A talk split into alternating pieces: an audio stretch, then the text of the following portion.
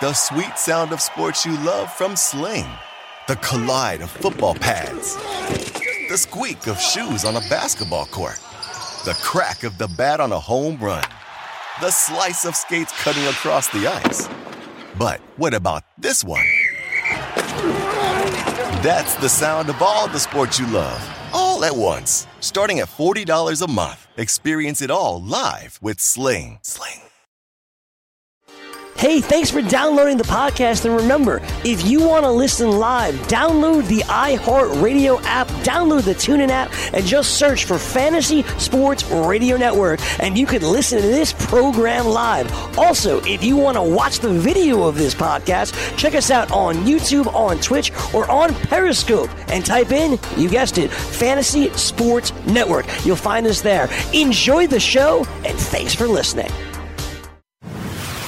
You're listening to the Fantasy Sports Radio Network.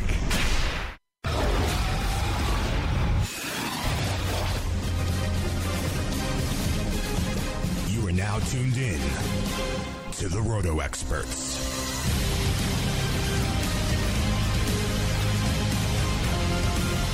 Rise and shine, fantasy players. It is a beautiful day in the neighborhood. It is Wednesday, May 23rd. Let's cock a doodle do it. It is Roto Experts in the morning, right here in the award winning Fantasy Sports Radio Network.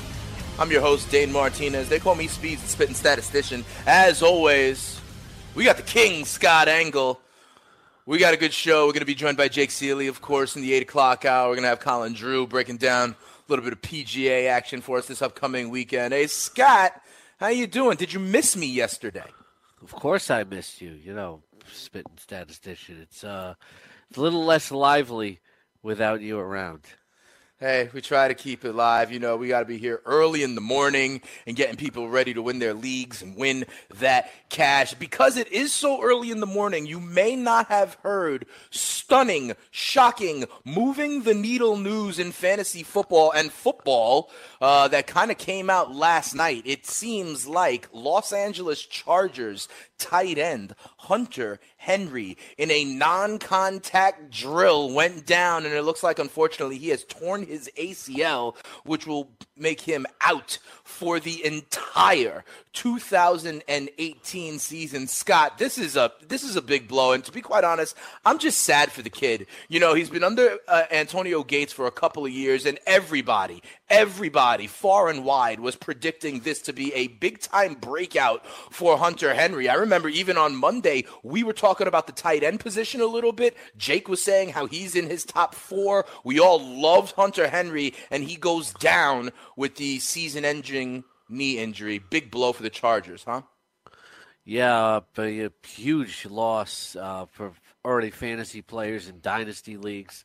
Uh, this guy was going to be a top four tight end this year. You never want to see this get hurt, but if it's going to happen, I think as a fantasy player, you'd rather see it happen in May than to happen in August or September. Yeah, I agree with that, Scott. At least now, you know, he's just off your board in redraft leagues, right? And, in, and and to be quite honest, I think in dynasty leagues it creates potentially an opportunity. I used to do this all the time in dynasty leagues. Later on, uh, depending on your format, right, and what kind of penalty you have for where you draft them. Sometimes drafting the guy who's on the shelf later in the in the draft, knowing you could just keep him and get him at a better value for next year if you want, is interesting. But let me ask you this: Let's spin it forward. Not only the tight end position, Scott, but what does this mean for the Chargers? You know, I call the Chargers a fantasy herd, which means you never know on any given week who's going to pop off. Will it be, you know, Allen? Will it be Gordon? Will it be one of the Williamses? Will it be a Benjamin? Who stands to benefit from kind of the loss of targets at the tight end position? I think it's got to be someone whose last name is Williams, right, Scott? Yeah, but Tyrell Williams is not really a possession receiver. What I about Mike Williams, though? He's the big body Yeah. who could get some Yeah. red zone looks. Now, that's uh, what I'm you, talking you gotta, about. You got to say which Williams you're talking Well, about. I said, I said, could it be a man named Williams? I mean, take it however you and want. I Tyrell Williams. I know they do. That that was why I, you know it was a little bit of a joke, Scott. But at the same time, I think it could be Mike Williams. I mean, this is a guy who missed all most of the last year. Had a back, the kid out of Clemson. He's the big body kind of ex red zone guy. No. Yeah, I think I agree with it. That you know, it's good analysis, good point by you. Uh, Mike Williams with the injury last year never really got into a rhythm of with the offense. By the ta- time he came back, he was just so far behind. And you know, now he gets an opportunity to come to camp and go through a full training camp, etc. And you know, this is a big target who's got great, great body control. Is uh, you know, really, uh, really very difficult to cover in the in the end zone area. And you know, I think that's where Hunter Henry was probably going to pick up a lot of opportunities. So I think it definitely boosts the outlook of Mike Williams for sure. You know, they want to throw him on key passing downs. Uh, the guy can make spectacular catches, uh, even in a standard like a non PPR. I think I'm excited. All right, fair enough. Yeah, I agree. And listen, to be quite honest, a couple of years ago, everyone talks about how Deshaun Watson beat Alabama in the national title game. Go look in that second half. Mike Williams making contested catch after contested catch. That's what you need at the next level. He might be the guy. Listen, one quick other question, Scott. I don't know if this is crazy or not, but you know, on social media, kind of the reaction was like, "Oh no, down goes Hunter Henry," and almost in the next breath, right? Does this open the windows potentially for a return of Antonio Gates, or has that ship sailed? I, I could see it potentially happening because there's really not anything out there on the free agent list, and you know every every we've already had the NFL draft, so mm-hmm. I could potentially see it. But from a fantasy perspective, what are you going to get out of Gates at this point? So I think you know you, you saying something about Mike Williams, I think was the way to go.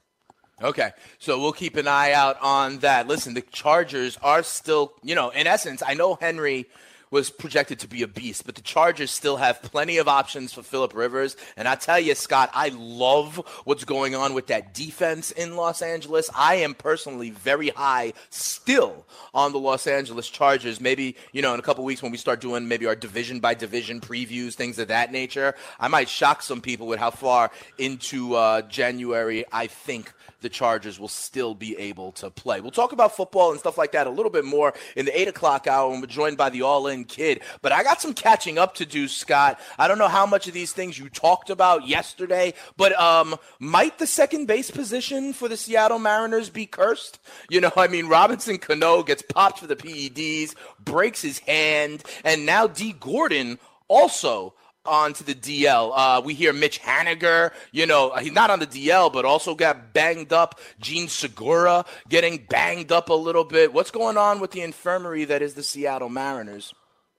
Fortunately, this doesn't seem to be a major injury, and for fantasy players, that's that's a sigh of relief because you know, Dee Gordon, the best uh, base dealer that you would want to draft in fantasy football I mean, fantasy baseball. I'm sorry.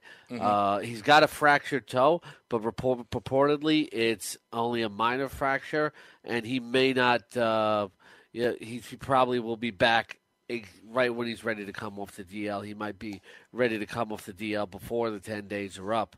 But, you know, of course, he's not going to come off before the 10 days are up. But uh, they're not expecting him to miss more than a minimum 10 days right now.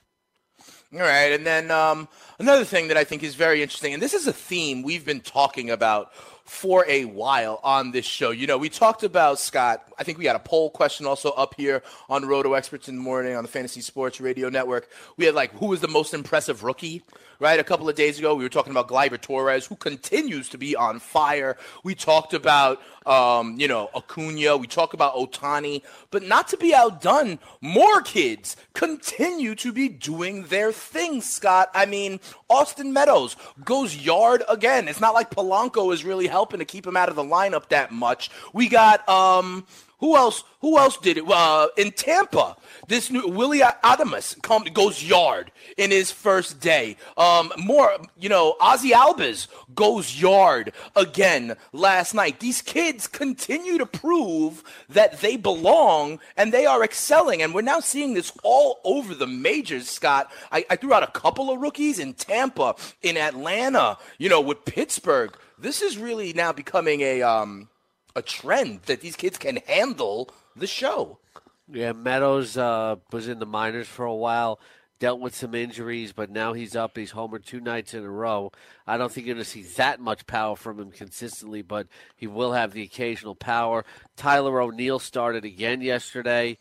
Uh, they're finding ways to get him in the lineup. Adames came up, and uh, the word is that he's probably not going to be up for more than a few days. He did homer off of Chris Sale, which is very impressive, but mm-hmm. was not able to get a hit otherwise. And he just might be up for a little bit of a view and then go back, but we'll probably see him again later this year. So probably not the last we've seen of Adames. Yeah, I would say so. I know Mike Florio, one of my fantasy best friends forever, was very high on the kid. But I mean, I'm just thinking in general, Scott, does this how does does this change the way you're thinking um, moving forward? I mean, so many of these kids come up and are producing right away. Usually, to be honest, it one of my fantasy rules of thumb is I like to see it before I invest in it. You know, is is that kind of changing? Are you more likely, if there's some highly touted kid coming up, to maybe try to get ahead of the game, spend more on your FAAB budget for him, and insert him maybe in your starting lineup right away? Do you have to see it less to believe it these days? Because all these kids are showing that they could make it happen right away. You can't afford to take a wait until you see it and wait wait until you see it approach when it comes to picking these guys up because fantasy baseball players are the most savvy fantasy sports players. In it is a daily marathon. Comes, it is not a sprint. When it comes to when it comes to seasonal, the average fantasy baseball player is just more knowledgeable than any other fantasy sports player, in my estimation, because they know just about everything that's going on. And they know who these kids are. They do their research. They work hard. So they know when these guys come up that they have to bid for them. And, you know, you saw Juan Soto go for over $400 in, in Tout Wars this week. Mm-hmm. And you can check out more analysis on that at toutwars.com. But everybody knows who these kids are. They're going to bid from. Whether you want to put them in your lineup once you get them – you, know, you can play a wait and see approach, but you can't play a wait and see approach in terms of trying to get them on your roster. Yeah, so you know, as these things come along, when you start hearing about these highly touted guys, you need to jump on them early. Um, and you know, here on Roto Experts in the morning, Scott Engel, Jake Ciely, your boy, the spitting statistician, everybody at rotoexperts.com will let you know who these guys are as they are coming up. Scott, I thought you know, I thought there was an interesting game, a one nothing final in Milwaukee. The Brewers go 11 games over 500. Not much offense to speak of in this game, but here's what I think is important. I think the Brewers may have finally settled in on their formula. Okay, the starter can go five or six innings. You get your guys like Jeffress or yesterday it was Albers to get you through the six. But then once you are in the seventh, eighth, and ninth, you're going Josh Hader for two and Corey Knebel to lock up the save. That was the formula they employed last night against the Arizona Diamondbacks. I think they have a formula. Maybe it can work. Uh, they go 11 games over 500. The back end of that bullpen very formidable. Huh? Huh, Scott? Oh yeah, I mean Hader's just like maybe the best setup guy in the game right now. Even uh, Andrew can, Miller. I know Miller's not really uh, healthy these days. Yeah, but you're but, talking about a guy who's like can face six and strike out six. You know, he's, just such stuff is just off the charts right now. And then you got Knebel, who got his second save in mm-hmm. two days coming off the DL. And the Brewers are now the first team to 30 wins this season. And they've been dealing with some injuries, too. You know, Eric Thames probably not coming back from the DL. and uh, right. But Jesus Aguilar has really heated up in his place recently. Yeah, Jesus Aguilar. I I, I uh, tried to get him as soon as Thames, Thames went down a few uh, a few weeks ago, and I got outbid. Me and my man Nando Di Fino co-managing a team. We got outbid by Jesus for Jesus Aguilar, but you know they keep on rolling, and if they uh, can turn it into a six-inning game with that offense that they do have, um, look out for the Brewers. They may hang around a lot longer than some people expect and keep it interesting in the NL Central. Scott, I gotta ask you. I gotta ask you about these Tampa Bay Rays real quick, okay? And yeah you know they they had their game. And that's one thing you know but that's not necessarily what i want to ask you about okay? Um, the tampa bay rays they lose to the red sox four to two in tampa but jake faria uh, has a little bit of an oblique issue and here's my question for you, Scott. We've talked about this. You know, they went from only having four fifths of a normal rotation to only having three fifths of a normal starting rotation. If Faria goes down and Archer and Snell are kind of the last people standing, What do they do in this rotation? They can't have three out of every five days be bullpen days, can they, Scott? No, I think you know maybe they'll go to Yarbrough or somebody else there. Uh, but you know, I'm not getting an indication yet that the injury, injury is major. But you never know with oblique injuries, Right. so you just have to keep an eye on this. I think three out of five bullpen days is just stretching it too much because even if you throw Sergio Romo for one inning, you have to have somebody stretch out to pitch the next four or five. Right. One of these guys, you know, and it's cute to have Romo start, right, and only go an inning or an inning and a third, like it's the All Star game. But at one of these guys, you're absolutely right, are going to take the bulk of the innings, right? A guy, you know, I think about a guy like um, back in the day, Scott, I'm going to, um, you know, continuing to be a homer but uh, dating myself, a guy like Ramiro Mendoza, you know, who is able to do anything for your squad. He could start, he could come in for three innings, he could give you at the back end. You know, guys like Adam Warren right now for the Yankees. But this is a guy, maybe Yarbo. If he's the guy who's going to take that four and two thirds kind of chunk, he can't do that two out of every five days, you know. And I hear you, Scott, on the idea that maybe this Faria injury is not that bad. We don't know if he's going to miss a start or not. But because they're doing it in this bullpen way, they have to plan for this days in advance. You know, they can't use up all these bullpen day guys and then be saddled with not having a starter, even if it's uh, you know on Sunday, let's say. So this is this takes extra planning for on the Rays start. They may have to call someone up.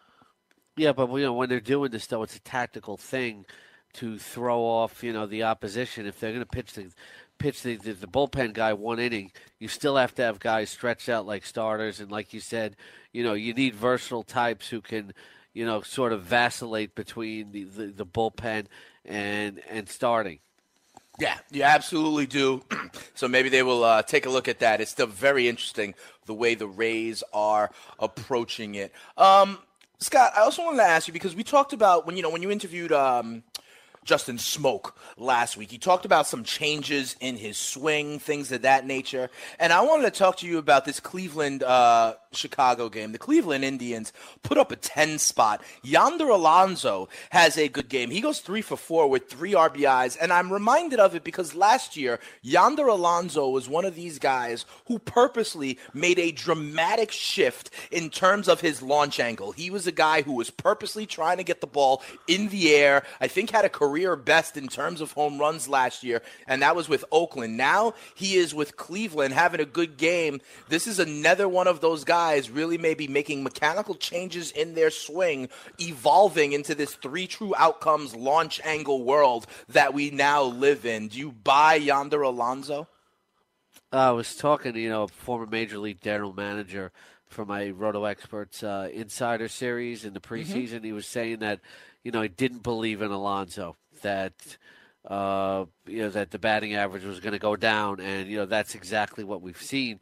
You know, it's all the rage right now to uh, you know change the launch angle. That's what it, Daniel Murphy did, and then he parted Josh it to Ryan- Donaldson. Ryan Zimmerman, and Ryan Zimmerman had that great year. Miguel Mm-hmm. Rojas. Uh, you know, I was talking to him yesterday. You know, the, he changed his launch angle. He's lifting the ball more. But with Yonder Alonso, the pop is there because he also, what he did just more than that, like he, he had Carlos Beltran review some of his video, and that helped him too. So he did a lot of things. The power is going to be there. I don't think the average is going to be there. All right, fair enough. So if you need one of those guys that can be bopping, you're not worried about the average. It seems like there's a lot of guys like that these days. Consider Yando Alonso one of them. When we come back, we continue digging into Major League Baseball. Get you ready for DFS today as well. It's Roto Experts in the morning right here on the Fantasy Sports Radio Network. Hey, you, over here. You want to win DFS? And you want it for just one dollar? I got Daily Roto here. Now, why do you want it? Two of the guys behind it have won a million dollars. It's not just about the writers. Not one, not two, but three subscribers have won a million dollars too. That's five millionaires. Five, count them. And it's not counting the $100,000 winners too. They talk about it in the Slack channel. But why is it a dollar right now? Special price for the month of May. Yeah, if you don't like it, then walk away. If you love it and you're winning, keep going. Do I use it? How do you think I afford my massive tracksuit collection? Come on, look at the glitter on this. It's beautiful. You can sort your stats, add your own weights, read articles, distinguish between slates on FanDuel and DraftKings. You gotta go to dailyroto.com and enter code $1. I may just be a creepy guy in a random alley inside your head, but I know what I'm talking about. That's dailyroto.com, code $1. That's it, one. $1, one month, and start winning.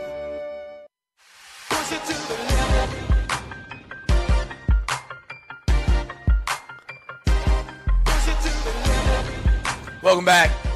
It is Roto Experts in the Morning right here on the award winning Fantasy Sports Radio Network. Dane Martinez and the King, Scott Engel, getting you up in the morning, getting you ready for everything in the fantasy world. If you want to join the show, there's so many ways that you can join the show. First of all, you could always holler at us at 844-843-6879. Our boy Chris Bavona, the manimal down there in the fantasy pit of misery, will take good care of you. You could always follow us on Twitter. You can get me at Spittin' Speeds. You can find Scott at Scotty Roto X. Sometimes we pull up the polls for you to contribute. You could also play in our Roto Cleo game. Call me now and make your predictions of an offensive player or a pitcher who's going to do work. Scott, I wasn't on the show yesterday, but Jake reminded me to get my Roto Cleo picks in, and for the first time ever, I hit with both my offensive and my pitcher last night. I had Kenley Jansen to get the save, which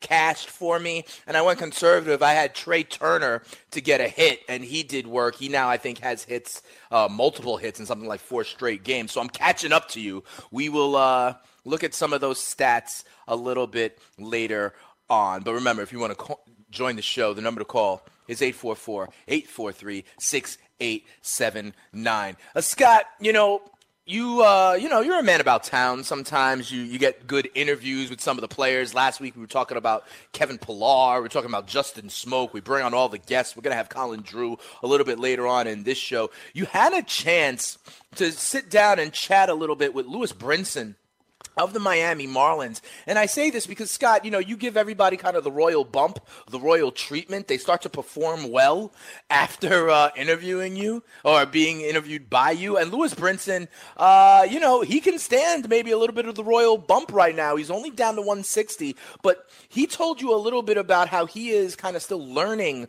from some of the veterans on the squad. I know he mentioned Cameron Maybin and others. Tell us a little bit about what are we going to hear from Lewis Brinson in this interview that uh, you did with him recently? Well, Lewis Brinson, you'll hear about a little bit. I've been growing up in Fort Lauderdale and actually being like a, a true Marlins fan, which is very interesting. And, uh, you know, he talks about growing up in Fort Lauderdale. Then we get into, uh, you know, his struggles so far. But, you know, we felt he's been really good defensively, and you felt the King effect last night in the field because he hasn't been able to hit. Uh, it looked like Michael Conforto was going to get off, away with a double off the top of the wall, and he robbed it last night. You know, Brinson is uh, is definitely in there for his defense right now, if nothing else.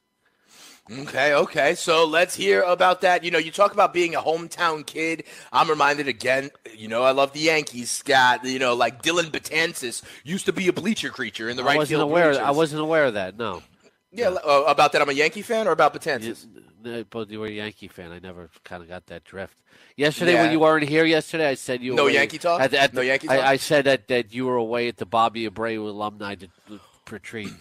Boom, boom, boom. Let me hear you say Abreu, Abreu. Um, but I digress. You know, there's no shortage of hometown fans. Lewis Brinson among them. Uh, let's hear a little bit of uh, it straight from the horse's mouth. This is the King, Scott Engel, with Miami Marlins, Lewis Brinson. Scott Engel here with Lewis Brinson of the Marlins. Uh, Lewis, you are you're originally from Fort Lauderdale. What was your reaction when you were traded to the Marlins about going home to play? And uh, what's it like, you know, playing in South Florida, where you're from? Uh, it's awesome. Um, you know, I was initially, you know, very excited uh, when I first found out I was getting, tra- excuse me, um, getting traded here. Um, you know, it's a very exciting time. Uh, I grew up loving the Marlins. Grew up going to games and you know watching them on TV and, and watching them in person. So you know, getting to play for my hometown team in front of my fan, my hometown fans and fam- family and friends and everything is uh, literally a dream come true for me. Who were some of your favorite Marlins growing up? Uh, Juan Pierre was my favorite Marlin. Um, I think Derrek Lee, Um, you know, pretty much every everybody. Uh, from me, uh, you know, growing up, you know, in that in that uh, you know that era, so to speak. Um, you know, Luis Castillo. Uh, I can name probably the whole starting lineup from like 2002 to 2003. Um, you know, but I just liked watching them, like how they played. I, uh, Pudge Rodriguez got to meet him uh, when I was with the Rangers, so you know it was a lot of great players that uh, had favorite players on that team. What are your favorite some of Fort Lauderdale bars? One of our guys back at the office says Blondie's. I say Lulu's Bait Shack. I like uh, Brews Room, not Brews Room. Uh, what's that called? Boat Campers okay. in Fort Lauderdale. Yeah, I like Boat Campers. Yeah, it's a nice atmosphere right on the water right there. Uh, yeah, yeah, exactly. Go watch some football with some guys there, so it's it's a fun spot to go. Also, uh, you know, what's your favorite chain down there? I lean towards Pollo Tropical. Oh, Pollo Tropical is a good one. Um, Chipotle, probably. I mean, Chipotle is everywhere, but um, I think Chipotle, especially in the off season, when, once I get done with the workout, I go eat Chipotle right away. So yeah. Do you have a big green uh, plastic Flanagan's, Flanagan's cup somewhere? No, I don't. I do not. I do not. No. Okay, let's talk some baseball now. Uh, looking at your minor league stats, you were a high average, high OBP guy, and was a 2020 guy. Cameron Maybin, uh, similar kind of minor league track record. Is Cameron like sort of taking you under his wing, and uh, what has he taught you about life in the majors, and maybe helping you get to those kind of uh, numerical goals in the majors? Um, you know, yeah, I think so. Uh, Cam has been a big asset to me and everybody on the team, uh, but especially me being a young, you know, African American outfielder. Um, you know, him coming up with the same kind of, you know, expectations in his belt coming up uh, when he was younger. Um, you know, he's definitely taken me under his wing, taught me a lot about, you know, just being, uh, you know, being humble. You know, don't let, uh, you know, a few bad games or your bad start get to you. Um, you know, just keep keep being uh, headstrong and just you know just keep going every day. Um, so I'm very uh, very happy they signed them in the off season. Do you pay attention much to the numbers and all the a- analytics? Not yet. Not yet. I'll get to you shortly, my friend. Oh, How are you? Good to see you. Good to see you. So, uh, it's my friend Justin Bohr. Uh, anyway, uh, do you pay attention much to the numbers, like a guy like Justin Bohr at least does for football? Uh, your batting average on balls in play is 280 uh, which is below, which 200, and the league average is like 280. Uh, do you feel like you've just been unlucky so far? Um, you know, the past couple games, I think so. Um, you know, I've definitely felt a lot better. Uh, at the plate. You know, definitely a slow start, not the start I was hoping for, but um, you know, you can't pay attention to numbers. I, I, really try not to pay attention to numbers. If you pay attention to numbers, um, you know it's good when you're going good. You pay attention to them, but you know when you're going bad, you know you try not to try to you know kind of focus on your work and what you've been doing in the cage. So no, I'm not really too focused on all that. No. So what are you doing right now to work through things? Because like the first full year in the majors, obviously there's some challenges. You know, uh, you know, video, etc. You know, you're working on anything mechanically. You know, maybe get out of this. Um, no, I'm. I mean, yeah, uh, I try not to think about mechanics too much. Uh, definitely video, studying pitchers. You know, starting to face some pitchers for the second, second, third time around. Um, so starting to learn what they're trying to do to me, and you know uh, what their what teams their plan is for me. Um, you know, just taking that into perspective and you know being ready for that every day. Um, but not worrying about too much mechanics. Just you know keep swinging it, keep swinging it hard, and you know hopefully they'll start falling for me. Defensively, though, like you, maybe you're not aware of the metrics. You're in the majors. You have the most putouts mm-hmm. at your position, the best range factor. Is that something that you take pride on, and you know, trying to maybe become one of the better defenders in the game? And obviously, you have to, uh, you know, cover spacious ground there at home. Yeah, no, definitely. I take pride. I've always taken pride in my defense. Um, that's been, you know, from the get go.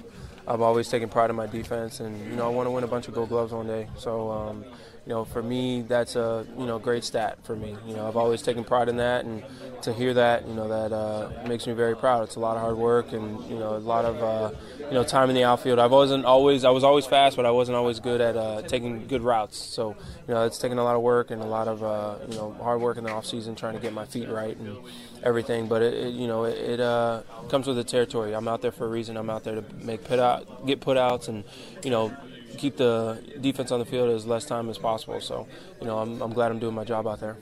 Last one for you. uh, not that you know how it works or that you've played it, but mm-hmm. when people are going to start saying to you, "Hey, Lewis, I have you on my fantasy baseball team," take that as a compliment? It's almost like the modern day equivalent of being on a baseball card when yeah. people draft you in fantasy baseball. Oh, definitely, definitely. Um, you know, definitely a compliment. I know a bunch of my friends have them, have me on their fantasy team and stuff. So it, uh, it's an it's an honor. Um, you know, now I saw myself in a video game for the first time. That was, uh, yeah, that was uh, that was fun. But seeing myself on, you know, fantasy baseball and you know, um, you know, people, people kind of uh, taking pride in that. You know, it's pretty cool. Like I said. Lewis, thanks a lot. Yeah, thank you. There you have it, Lewis Brinson with the King, Scott Engel. Scott, very good interview. I uh, I was really intrigued by how he acknowledges. Listen, he was always fast, but that doesn't necessarily make you a good fielder. You know, it's not just pure speed, it's angles, it's anticipation, it's scouting reports. A lot goes into being able to contribute defensively for a kid like that, right? Yeah, and you know that's the reason why he's in the majors right now because of his mm-hmm. defense. He's unfortunately he's overmatched at the plate right now, and he might not get that opportunity anywhere but else but Miami right now because they they can afford to.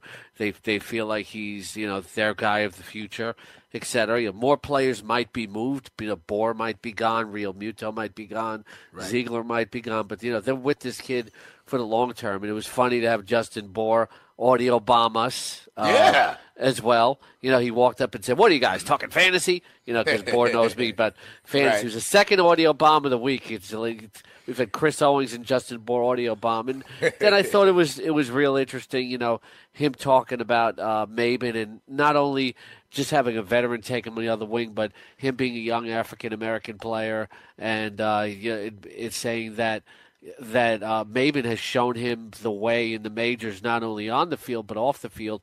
Maybin is known as one of the best clubhouse guys and one of the, the best with the media in the entire majors. And you know, when I approached Brinson, he was already very approachable, very engaging. You know, and that's how exactly how Cameron Maybin is. So I could see Cameron Maybin rubbing rubbing off on him but you know, to be candid with you, you know, there's just there's not a lot of African American baseball players anymore. So mm-hmm. I, you know, I want it makes me curious. You know, what else has he said to him? What else have they talked about? You know, being in that position in the game because you know you have you have large throngs of Latin players and stuff Absolutely. like that. So him being able to say, okay, look, you know, there there you know there may not be too many of us, but we mm-hmm. have to we have to adjust and get along, and that's good for team chemistry.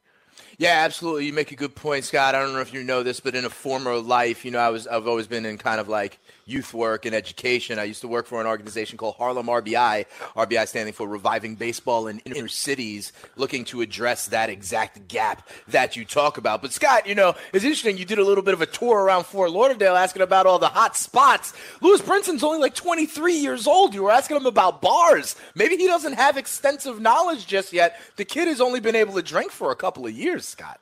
Oh, he mentioned a good one, Bokampers. That's a great place to go watch football. It's uh, you know, it's you know, I've I've actually been there myself, but it to me it's most interesting to hear about him talking about uh, you know, having to adjust with the fact that he's just off to a terrible start. He's yeah. hitting 160 right now, and now we get guys to send to the minors on a lot of other ball clubs. But in the in the minors, uh, like like I let off at the top of the interview, it's you know he's a 2020 guy. You know, this is this right. was a five tool guy. So with the Marlins, he can afford to maybe learn on the job. Because look, the Marlins are like last in slugging right. percentage, home runs, runs scored. You know, they're not they're not about mm-hmm. winning right now. It's it's really about the future. Justin Bour will tell you otherwise when we hear from him tomorrow. But you know, he can learn. He can learn on the job here. Fantasy players just have to be patient with him because you know eventually there's power, there's speed, etc. You know, this is almost like a miniature version of Byron Buxton, where he's going to struggle with batting average for a while, but right. the tools are very, very much there. Yeah, so hopefully it does in fact click for him at the major league level offensively. You mentioned Justin Bour. We will hear your, your uh, time talk with Justin Bour tomorrow here on Roto Experts in the morning. But check this out, Scott. If you want a chance, like you might, because you know you hobnob with players, you're at the stadium, so you might be able to go to a 2018 World Series game. But if you, the listener, want a chance to win two tickets to a 2018 World Series game, go to dailyroto.com/dkms. Take a crack at playing free fantasy baseball DFS style. Okay, you can play every day totally free, and the contests are sponsored by DKMS, who are looking for your help in the fight against blood cancer. We've been collaborating with DKMS for a while now, letting you know how easy it is. You swab your cheeks, you send it back, and if you are a match, you could really help someone struggling with this disease that is blood cancer. I'm not talking about in the fantasy world, in fantasy sports, in real life. You can be a real life hero. Go to dailyroto.com slash DKMS to find out how you could help eradicate blood cancer and you get a shot at winning two tickets to the 2018 World Series. Scott, one or two more games I really want to quickly touch on before we hit the break. Cincinnati uh, you know, they take out the Pirates seven to two in the Great American Small Park last night. Scooter Gennett with six RBIs. I mean, Gennett now is slugging 528, much higher than I thought. I would love it if you give me uh, how viable is he? Do we believe that's sustainable? And also, uh, Matt Harvey with a nice start gets five strikeouts, his first quality start of the season down there in Cincinnati. Yeah, and Actually, I don't think Cincinnati's down there. Isn't it kind of like a cross? Well, it all depends on your. Yeah. Uh, remember, we're a national show, but maybe if yeah. you're listening up in Canada, if you're Gabe Morency, it's okay. down in Cincinnati. Good call. WKRP, call, baby. I like, I like, how, I like, I like how you uh, move the parameters there. Yeah, that's right. You always tell me you don't want it to be just a New York focus, you know. Yeah, just, just Gennett is is a guy that we saw it last year. Obviously, there's going to be some regression, but he's certainly for real. He's gotten the opportunity in Cincinnati. He's made the most of it. Harvey, uh, you know, with his one of his best starts of the year, he was hitting 96 uh, early in the game, but mm-hmm. uh, the long ball is going to continue to bite him. Uh, he threw a ball up in Colin Moran's eyes that he just took out of the yard, but you know, Harvey has to continue to pitch well because the general manager of the Reds came out last week and said, you know, we might be looking to flip him. That uh, you know they're trying to think about the future. He's a trade chip, so if he wants to end up on a contender, he's got to continue to pitch well. Yeah, in essence, he is auditioning for uh, 20, maybe not 29 other clubs, but 28 other clubs that could potentially use him. We're going to be maybe, right maybe, back. Maybe like, maybe like five or seven. Maybe five. Fine. Dane yeah. and Scott, Roto Experts in the morning. Come on right back. We talk closers. Hey, I'm Jeff. Look, I'm just a skeleton.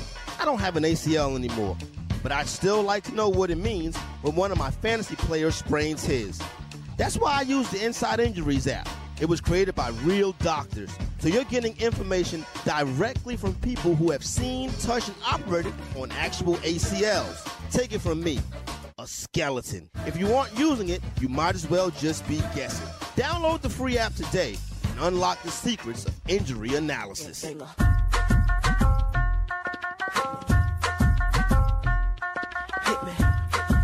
Get your freak on here at Roto Experts in the morning. A little Missy Elliott to get you up and ready to go. If you listen to the Fantasy Sports Network, you know I don't need eggs. I don't need prayer. Jake exposed that I need a little bit of cantaloupe, but we all right. We getting it going. Scott is certainly loving it. Scott, you and Missy Elliott? Is, not this is, is this the chick that wears a trash bag in a video? Um, yes, Missy Elliott. Yes. Missy Elliott. I, um, I, I, I, call it a, the trash bag girl the trash bag girl. Uh, you know, yeah. I don't know if the Elliott family She's all right. is uh is intrigued by that, but yeah, sure. Okay. Look, she but wore it. Okay, she's got to own it. You you make I, I, listen. I think she has no problem owning it per se. Um, but uh, tell us how you really feel about Missy Elliott a little bit, Scott. But regardless, her, her, her stuff is catchy. I like it. Is it. certainly catchy. She's I'll take her any. I'll take over. I'll take over P Diddy any day of the week. Fair enough. And interesting, you mentioned P Diddy. Uh, I will say last thing on this is Missy Elliott is actually one of those kind of like um, ghost producers for a lot yeah. of other artists. She uh, kind of is a woman behind the scenes in a lot of other hip hop uh, areas. But I digress. Scott, yeah, we got well, a lot to do here. I'm, okay. I'm sorry, but you know, you, don't apologize. Just like when the, when the when the subject P Diddy comes up, it's like Missy Elliott, I can enjoy her music. I just yeah. don't think that P. Diddy is that talented as a rapper. No, he's not a rapper. He's a producer. Okay, Yeah. he's a producer. That's where Yeah. it goes. That's where his Go, talents go lie. produce. Yes. Go There you go. I, I I understand. I do not disagree with you, Scott. It is The Wednesday. thing that bothers me the most about him is he does nothing that's original. You know, like he rips everything. Yeah, it's a lot of samples and stuff like that. Yeah. And now the kids these days don't even know what the samples are from. You know what I mean? Because if it didn't happen in the last three years, they don't know about it. But Scott, this is the Fantasy Sports Radio Network. Let's talk a little fantasy baseball. Let's talk about some closers. I tell you on Wednesdays, we do this every week. George Kurtz puts out a great article every week on rotoexperts.com. It is the mark of fantasy excellence. And we're talking about, you know, the closers. And, and this is kind of a revolving door. There's a lot of opportunity here for you to get some saves. A couple of places I want to highlight. Um, Kurtz basically agrees with me. Yesterday, I said, you know, on Fantasy Freestyle, we talked about it earlier in the week too. In Chicago, this is Nate Jones's job moving forward. He gets another save last night, Scott. It looks like the the you know kind of evolution is complete. Do you feel comfortable dropping Joakim Soria at this point? I already picked up Nate Jones in the Greenwich picked up Nate Jones, Tavern right? League this week. Uh, made Mhm. the mistake of cutting him a few weeks ago in the, in Tout Wars, but you know now I have him as my third closer. He's got three in the last few days. This is a guy uh, you know talking to scouts about him before the season that. Uh, that they felt that he was ready. It's just a matter of being healthy. He's got the stuff. He's got the mentality. You need that closer mentality. And a few years ago, they tried him with him, and they just felt like mentally he wasn't ready yet, and he was dealing with injuries. Now he is, and you you have to wonder if the guy becomes a trade target too. Yeah, a lot of these, you know, we talked about it with Harvey in the last segment. We are starting to get to the time where people are declaring are they contenders or not. As after we hit Memorial Day, we may start to see some moves, and teams will obviously want to augment their bullpen. Nate Jones may be a candidate for that because it's not like the White Sox are going anywhere. I want to ask you about the closing situation in Baltimore. We all know that Zach Britton is kind of making progress. I want to compare him, Scott, up against who we mentioned earlier in the show, Corey Knebel, right? Because we talked about how even when he gets back into the fray and back up on the big league roster, they still kind of work him in. You know, Knebel had a few um, lower leverage situations. He's finally now about a week after he's back on the roster, back it kind of looks like as that closer role and back-to-back days, things of that nature. When Britton comes back, I mean, he threw simulated games, batting practice. It looks like he's going to go on a rehab stint in AAA starting next week. How long do you think it takes for a guy like him to work back into shape and actually be the guy who gets saves for the Orioles over, say, uh, you know, Brach or others when it was O'Day for a, a hot second as well? How long does it take? You know, when do you actually think Britton will be in that role?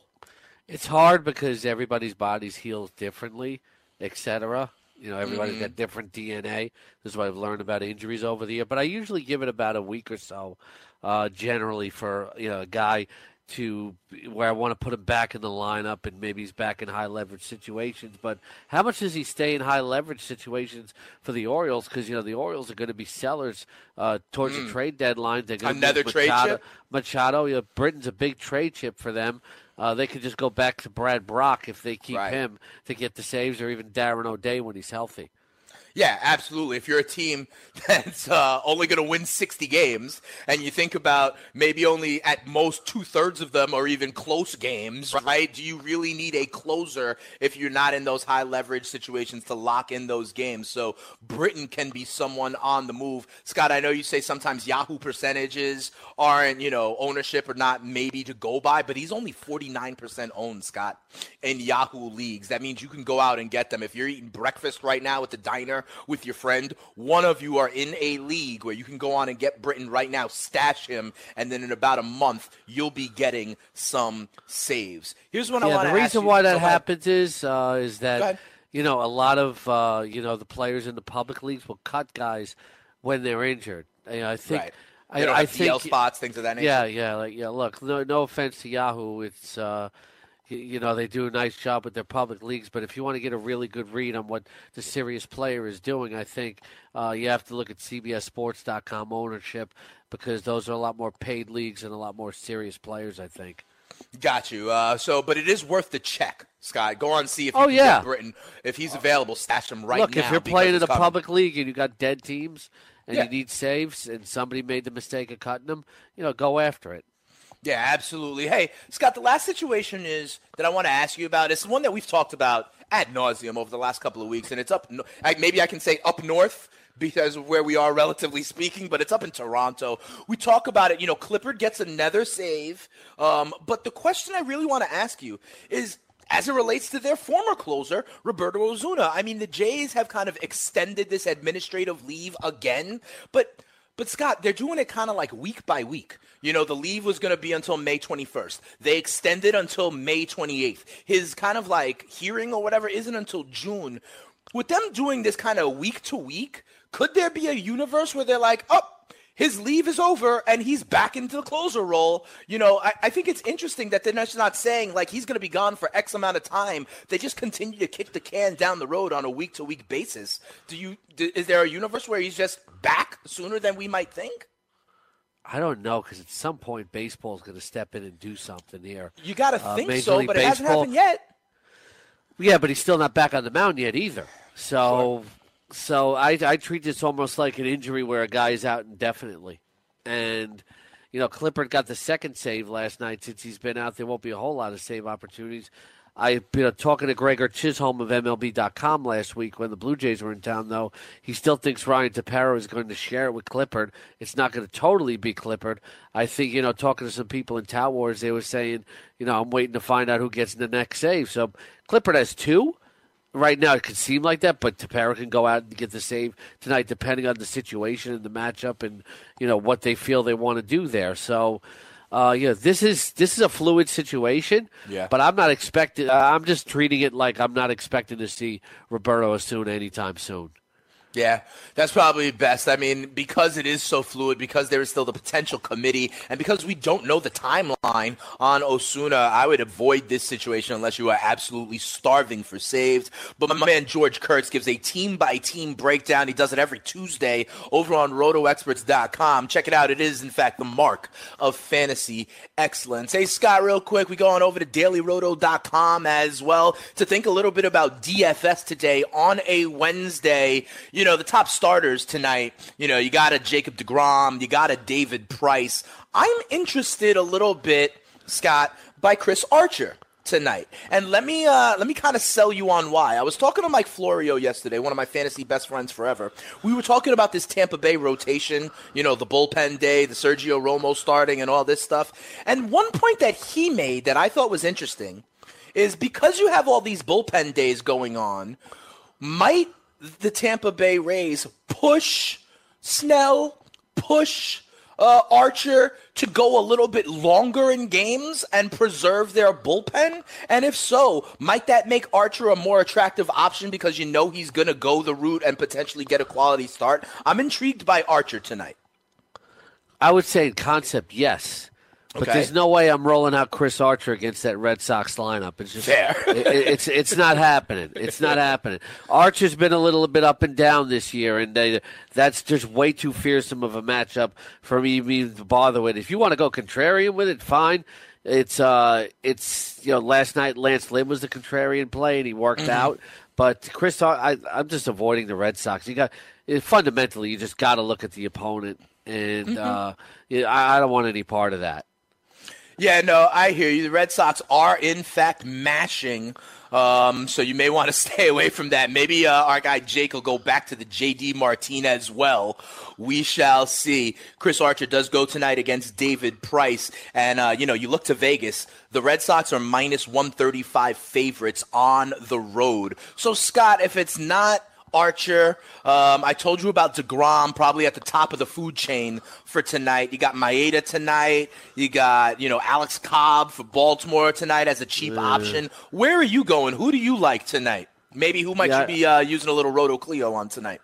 Yeah, I think I got to go with David Price. You know, the the the to- mm. total Toronto lineup has a career batting average of 160 against him. Yeah, uh, Tampa? the total Tampa Bay uh, okay. lineup has a career overall 160 against him. although you don't look too much as bad a pitcher, but he always pitches well against his former team. And we are we were talking to Ian Browne yesterday of MLB uh, oh, yeah. MLB.com who covers the Red Sox, and uh, yeah, Price really pitched well last night. Had excellent command last time out. Always pitches well against Tampa Bay. It seems, especially when he goes back there. So definitely about David Price tonight. Jacob Degrom is just so chalk tonight going right. against the Marlins, who like I mentioned, like last in home runs, last in slugging right. percentage, last in runs scored. But uh, you know everybody's going to have him, and you know if you got to veer in another direction, you know I have to go Price. Yeah, I hear that. DeGrom will likely be the chalk in DFS tonight. He may, in fact, also be the chalk in Roto Cleo. We'll find out about that in an hour. You know, Jake likes to go safe sometimes, but if you want to find out to get yourself ready for DFS today on a Wednesday, May 23rd, go on over to dailyroto.com. Drew Dinkmeyer and the crew over there, they make millionaires. That is what they do. You could be one. Go on over to dailyroto.com. And also, if you enter the promo code 1 dollar. Okay you could get 30 days of access to all their premium stuff. Um, you know they really do good work over there. We're also going to have colin drew in in the next hour talking a little bit of dfs just a different sport. They got it all covered.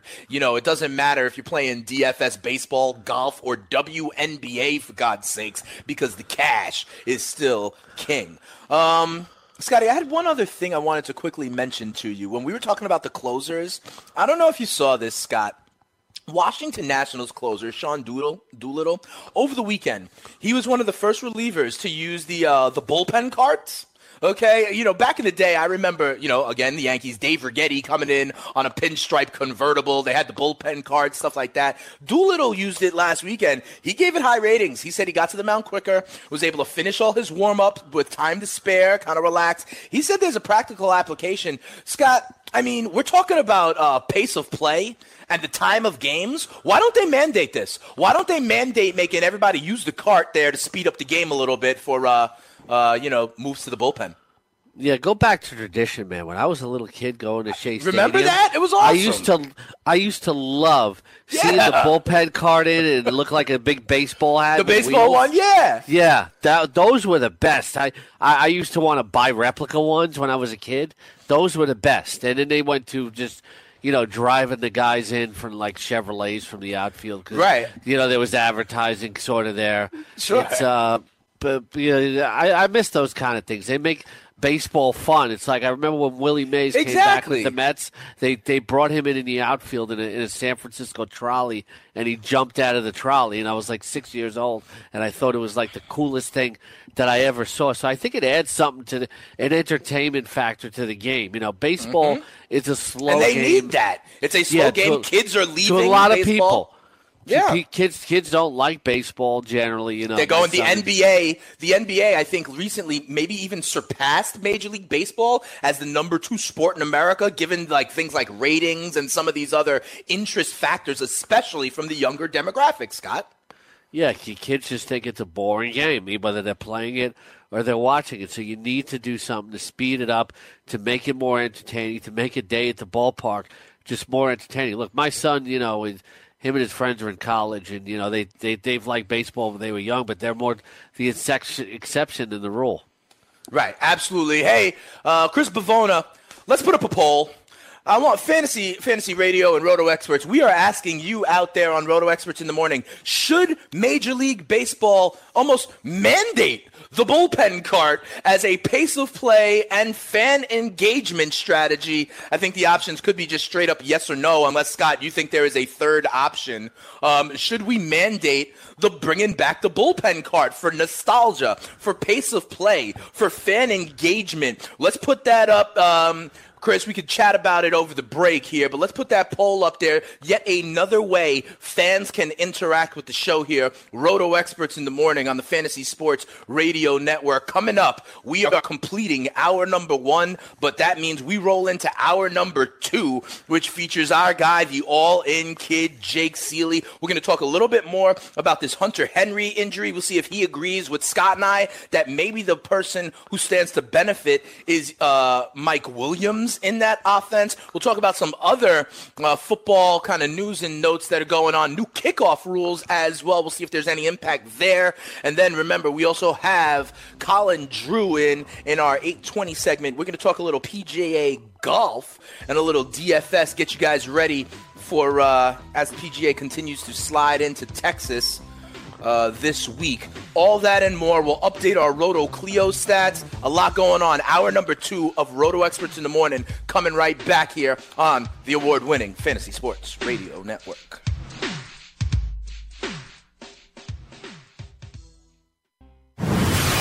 You're listening to the Fantasy Sports Radio Network.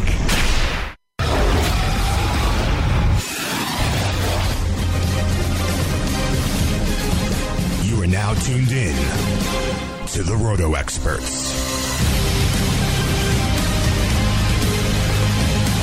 Welcome back to Roto Experts in the Morning, right here on the award winning Fantasy Sports Radio Network. Dane Martinez, the spitting statistician, the king, Scott Engel, and as always, when the clock strikes eight, we welcome the all-in kid, Jake Ciely. How you doing, Jake? Did you miss me yesterday? Uh, not too much. That's okay. That's all right. I'm still here.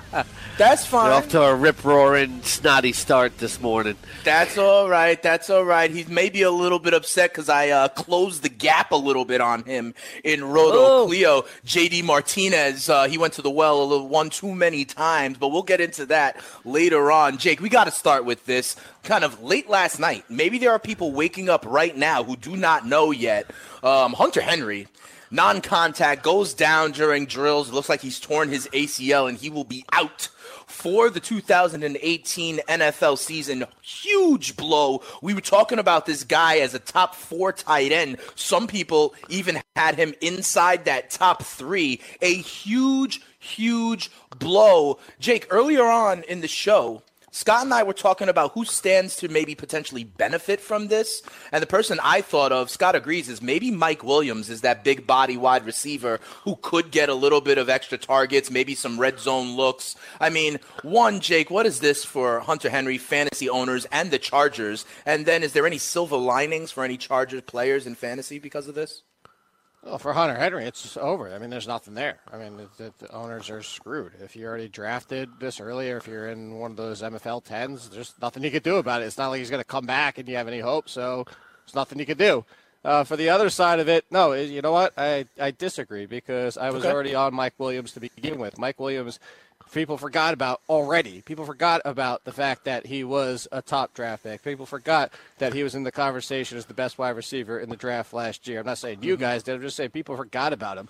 I was taking him in the 10th, 11th, 12th round of all my drafts so far. So the person that benefits is Tyrell Williams because now Tyrell Williams still has value because Mike Williams was going to take over as the number two this year. He was way too talented, way too good to have what happened with last year not be with like the, his career path. He was going to step on the field, put everything together this year. Now he's healthy. Now he's 100%. He's got a year under his belt uh, with practices mainly because that's really all he could do with Philip Rivers that he was going to take over as the number two and Tyrell Williams was going to lose his value. Well, so now Tyrell Williams can stay in that number three role. So where you're right, I think it was the fact he already had the value. So I disagree in a way, and I think it's Tyrell who gets to keep his value.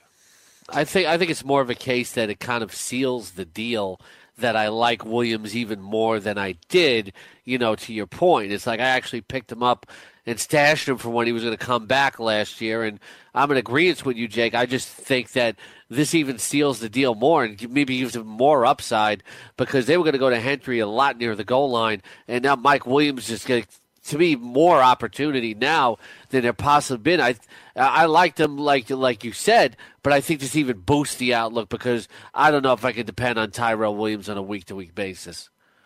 Yeah, let me ask you guys this. You know, Jake, you started off by saying, you know, it's done, right? And that's obviously the redraft leagues. What about in dynasty leagues? I mentioned to Scott last year, I mean, last hour. I always make it a habit in my dynasty drafts to late. I mean, it depends obviously on your format and what kind of penalties you pay, whether it's draft picks or escalation or whatever the case may be. But is he now someone who you would in a dynasty league target in the lower rounds, not even for the 2018 season, but in essence for the 2019 season and carrying him an entire year? Or are you not a fan of that kind of strategy? Mm, I, you know, I, I'm not a fan of this strategy just because I still want to win this year. Like I'm, I'm not trying to. If, if I can, But if you can get a top cheap- four tight end locked in for next year at like a 16th Is- round pick, Is he? Is he when he comes back? That's the thing. Is uh, your You thought injury so, optimism? No, now injury. I'm saying, is he going to be injury Hmm. optimism? Is what people always get caught up in. If anything, if I have him and somebody's going to give me that kind of value in a trade, I'll you take him right now off my hands, no problem. Yeah, it's- Because it's- that's it- things. Everybody always assumes when people come back, they're just going to be 100. percent Yeah, it's injury assumption. You never know one way or the other. You know, nobody expected Jimmy Graham to come back as quickly as he did. Whereas, like it's like I said, everybody, and I've learned this all. Sure. Yeah, Victor Cruz was the opposite. Now, you know, those are more patella tendon injuries, but still, uh, you know, I'm not Dr. A, but uh, everybody, what I do know is talking to former players and people like like Dr. A is that everybody's bodies deal heals differently, so you can't assume anything. Look at Andrew Luck. Uh, you know, maybe some quarterbacks would come quick back quicker for it. Everybody's body is different. Every everybody's injury is is uh you know kind of different when you're talking about the timeline for coming back. That's why to me that's why inside injuries is like very interesting because they've seen a lot of these injuries and they scrape a lot of information from the actual source and then put it into an algorithm and it's very often accurate. Yeah, absolutely. And you make guys make a great point. Everybody is different. Take it from a guy who tore his ACL twice, the second time while playing co-ed flag football and continued the game on a torn ACL. That's how strong your boy Speeds, the spitting statistician, is. Jake, I you are very ask you- strong. You, Yeah. are very strong, but one Yep. thing it's like, you know, when when when the average person, you know, compares himself to a professional athlete, it's very very different. You know, those guys It was a lighthearted get, get a, way, though, Scott. a different level of care, etc. Absolutely. You, you know, their bodies are built differently. It's like right now, I you know, Jay Bruce has plantar fasciitis. Two years I had ago, I had it. I couldn't even. I was limping all over the place. So you Yeah, know, our it's, guy, it's uh, much the different when a fantasy pro executive- athlete. Yeah, as much. Well, fantasy executive can barely walk to the. He had some plantar fasciitis as winded- well this fall. I winded, yeah. with. Scott, you could actually. I mean, that's there's another example. Of it depends on the player anyway, too. I mean, if you want to talk about that, Jay Bruce is more of the anomaly because if you look at somebody like Joakim Noah in the NBA, I mean, it destroyed his entire season. So it kind of Mm. Yeah, and it was I it was really bothering Jed Gyorko last year. Oh, yeah, see, yeah, there's another one. See, I think, and that's my point. Yeah. So you, to go back to what we're talking about, this whole thing Everybody's is different, yeah. Yeah, exactly, exactly, Dan. No, absolutely. Hey, Jake, I want to ask you something else. You know, people may not think this is a big deal, but the NFL also came out with new kickoff rules, okay, um, for the 2018 season. You know, we don't have to get into like the two man wedges on the outside and stuff. I think the major change, Jake, is, you know, the kicking team can't have their guys getting a running start. In essence, right? And so maybe that's some force of collisions. Maybe that's they're getting downfield a little bit later so the kickoff returner can get a little bit further upfield. You know, a lot of leagues, it's defense and special teams. Does this change field position, in your opinion, maybe? Uh, average start position in the NFL have any impact? And or some of these teams who do have, you know, elite kick returners, does this maybe help them even more? Do you see any clear fantasy impacts for special teams or offense in terms of field position? Yeah, so my initial reaction after looking at it, so you, you you mentioned the biggest thing is you can't get that, but also the biggest thing to the other side is you're pulling the, the offense up. Like you have to have a certain amount of the guys within what Right. that that 10 to 20 yard range. And the fact is you're also you're not allowed to even have contact blocking in the first 10 yards, which Yeah. I think the, the there's a couple things here. Let's for the penalty side of it, I think this is going to cause a lot of problems because that's going to be very hard just to get players to eliminate out of their mind something they do all the time and say, "Wait, I can't touch mm-hmm. this guy for the first 10 yards." So I think you're going to get flags there. Also by pulling up that many players, that close to the kickoff, I think you're going to get a lot more people either one holding or two losing their blocks, and then you're going to. This is why I don't think the field position is going to be affected that much. I think we might see a greater increase in the back to the Devin Hesters of the world, where you actually see kick returns taken to the house. But if you Right. think about it, how long can you feasibly hold the block for in the NFL before you start holding, especially if you're doing it on a kickoff? Where, you know, you have 10 guys trying to run around and avoid you. I think this is going to cause more tackles and less kick returns actually gaining yards, but you get the increase of the big play. So I don't know how it's going to work. I understand what they're trying to do because it still is the most dangerous play in football. They're trying to reduce the force of the wedge, Right. in essence, and those collisions that happen. and I understand that from both sides of it, but I think this is going to cause a lot of problems. I think the best solution is just, you know what? It, it's not entertaining, but just start it on the 20 or the 25 and just be done with it. Yeah, and also, you know, you talk about the big plays. It, it may it may uh, it may improve the offensive field position, like the starting field position.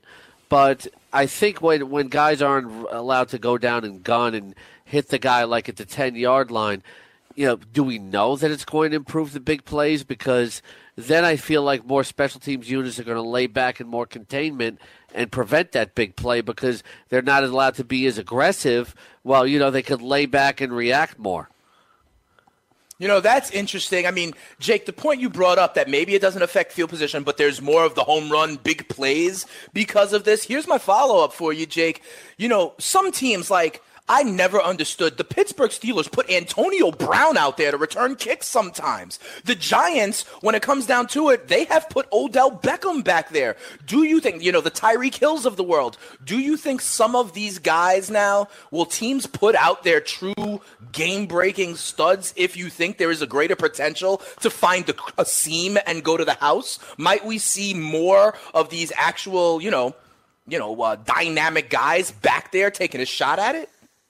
I think it depends on the result. I think people are going to want to wait and see what happens here. See I how mean, it plays out. because you know, the Scott's point, what if they sit back? Then yeah, you do want to take that opportunity because the couples to what I was saying is the fact that Right. if you're going to open up the field and you're not going to be able to, you know, come running down the field to start and. You know, it gives you the opportunity to get your full head of steam. You get 15 yards behind you before you're even starting to worry about defenders. You might see bigger plays. On the flip side of it, bigger plays might only mean 40 yards because everybody's sitting back. Or you could go back to what I said, and because you have to wait those 10 yards, and then you have most of the, kick returners on their offense standing within that extra 10 yards there, and there's only two guys back with the kick returner, maybe the defenders get through really easily, and you're worried about your defender, your, your offensive player still getting blown up anyway. So I think the NFL, like, that's what my point to go back to the original part is I, what the NFL is doing might actually cause more problems than they think they're like. I, I just don't know we're we're going to see the until we see the result on the field. Yeah, I, I, Yeah, so- it's, I, I, I think too. It's like uh, kick returners, and you know, I don't think this is applying to punts from what I read. Kick returners are generally going to be still, still, still be your backup running backs and third and fourth string wide receivers, generally for the most part. Unless you're the Steelers. All right, we will we will keep Yeah. an eye on that. But you know, it's Wait, did the Steelers makes the use. Antonio Brown on kickoff returns? Initially, I thought they did. I'm They've pretty sure sent him back there. I've seen them send him back there a few times. Yeah, and punt returns definitely, but on kickoffs as well a few times. Um, so well, so we will check that out. But to Jake's point, I think the important thing is here we may see a lot of an uptick in penalties because to change behavior of NFL players who are such a creature of habit and routines, and this is not the only change in rules. You know, we talked about kind of the head down and and how they're using that, and they said they're going to make that apply to even you know fullbacks blocking and offensive linemen and stuff like that. We may see an influx of these penalties, uh, you know, under the guise of player safety. Jake, I know we don't talk much about um, defensive moves, but I was surprised by a roster move that happened with the Super Bowl champions yesterday. They released their starting linebacker, Mychal Kendricks. Um, you know, I was a little bit surprised by this. Jake, can you make any sense of this? Why are they doing that? He was a relatively productive player for them. I mean, he was their starting linebacker. Is this a financial issue, you think? I honestly have no clue, and because we don't Yeah. do that much defensive stuff, I don't know. Sure. I, I honestly, I, I, It surprised me though, you know. I mean, this is their starting linebacker, and uh, you know, I just didn't. no. I'm gonna be honest. Why. It surprises me too because I didn't know about it Okay. until you just said it. Oh, and look he- at me breaking He, news he had a really he you. had a really good year last year, but he he is coming off an ankle injury, but it's not supposed to be major. But you know, we've seen Eagles before. Uh, you know, move on from some defensive players that have. Uh, it's, but you know, it's, it was in previous regimes. So as I talk this through, I think it's really not applicable. And yeah, uh, yeah, ra- that certainly raised an eyebrow to me. And you know, if you're playing in IDP leagues, you know the guy's going to land somewhere else, and Well, you know because the certainly thing be, I did be very see, busy. Scott, is they let they let Worrilow go. Worrilow, So- Worrilow Yeah. got injured, I think. Or no, no, that's what it was. Yeah, he tore his. They let ACL, Kendricks so- go, and Worrilow got injured. So now Yeah, all so- of a sudden they are in the market for help. Yeah, so that that was the more confusing part to me. Like I knew about the Worrilow thing, but when you told me, that's why I said I was surprised by Kendricks. Is how do you let him go after Worrilow just tore his ACL? But maybe I think it was the know. reverse. I think they released him like earlier in the day, and Oh, then the Worrilow happened. tore it later in the day. I think That's- so. yeah, that was- might be an awkward conversation. Like, hey, uh, is, Kendricks, right? could you come back to the stadium? Come We on just back. I mean, listen, I think it's not out of the realm of possibility. Like, Dallas may be doing that with a certain wide receiver. You know, Ter- uh, Ter- Terrance Williams gets arrested and all this stuff. You know, people ask me, where's the best fit for Dez Bryant? My answer is Dallas. you know, so maybe the Seattle. Eagles and Kendricks may need to do the same kind of thing. Um, but I did think this was interesting. And, and last thing I want to talk about here before we got, uh, you know, we get Colin Drew coming up a little bit later on in the show. Uh, I'm sorry. I'm sorry. Uh, real quickly though, ESPN reporting that he was a salary cap casualty. uh, that So it was they financial. expected. They expected his, his his playing time to dwindle, and that they are not looking. Uh, they're, they're really not looking for for help. It's like his role increased when Jordan Hicks had the had the Achilles injury. Okay, I mean, fair enough, but Well, maybe that was done need- yeah. before the Worrilow injury. You Yeah, know, who 'cause knows? I, am looking at it right now because they have Hicks, Bradham, and Mills, but Worrilow was the other linebacker. And now I'm looking at their depth chart, and honestly, Scott, I don't even know two of the three of these guys. they need some help at the line at the second level. They really do. I don't And think so- the Eagles. I don't think the Eagles are looking at it that way. That's why they got rid of him. No, but All what we, we- were saying was that was before what happened. before Worrilow. right, and then you know the the context changed when you have another kid go when you have no someone else. Yeah, but at the, that but, position but the go other down. guy, the other guy was a part-time player though. All right, well, someone's got to play Yeah. snaps at linebacker for the Eagles, so we shall see. Real quick, guys, you may have covered this yesterday. OTA is getting started. I think it's very funny that Odell Beckham is there and practicing like a professional.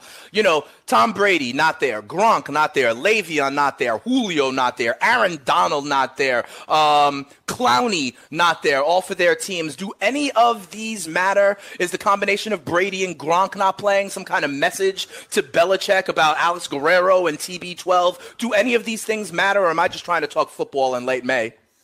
No, no. The, the, the only thing that matters of all these things, is look for this. None of this stuff does. Yeah, Brady's been there every year before, but it, none of it matters. The only thing that slightly matters is Brady's not getting the reps with his new wide receiver Mm. Jordan Matthews and still working with Kenny Britt from last year. Maybe slightly for their value. The only overarching one that matters is Odell Beckham because he is taking this right step forward and he's doing the right thing and being the good student of the team.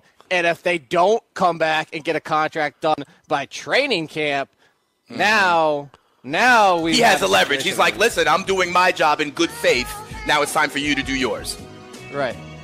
All right, fair enough. Well, I was also saying I would love it if Aaron Donald had a chance to work on some of those stunts and schemes with Ndamukong Suh as well. But I digress. When we come back, we're going to talk PGA DFS. The pros are down in Texas. We're going to find out how we can win some money down there as well. Roto experts in the morning. Dane, Scott, and Jake. Let's go.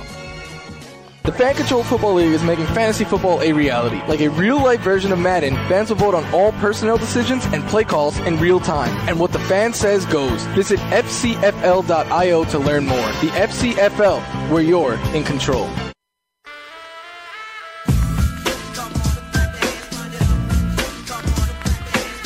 Welcome back. Roto Experts in the Morning, Fantasy Sports Radio Network. If you want to join the show, the number to call is 844-843-6879. You can always hit us up on Twitter. I'm at Spitting Speeds, the king is at Scotty Roto X. And of course, you can get Jake Ciely at the All In Kid. We got a poll question up as well. If you want to contribute to the show that way, I told you Sean Doolittle liked the bullpen cart. The question is, should MLB almost mandate this in terms of pace of play, in terms of fan engagement, and even a little bit of nostalgia? However, you know, me and Scott were lobbying for this last hour, but 57% of you do not agree at this moment in time and say that should not necessarily be the case. But I digress What? here because on, hey, Scott, you got to lobby people. I don't know, man get on out there and uh, tell people they need to make this happen. But right now, 57% of the people are saying no. We will check in on that, Scott, a little bit later on because you are Make so incredulous sense. about this. Maybe you Yeah. can move the needle on this. But it is Wednesday, and so we are joined by our guy Colin Drew over from Daily Roto. We're going to talk a little bit of golf. Last week, he gave you some Kevin Na action. He performed pretty well. This week, the crew is still down in Texas at the Fort Worth Invitational. How you doing today, uh, Colin? We're still going to talk a little bit more golf, huh?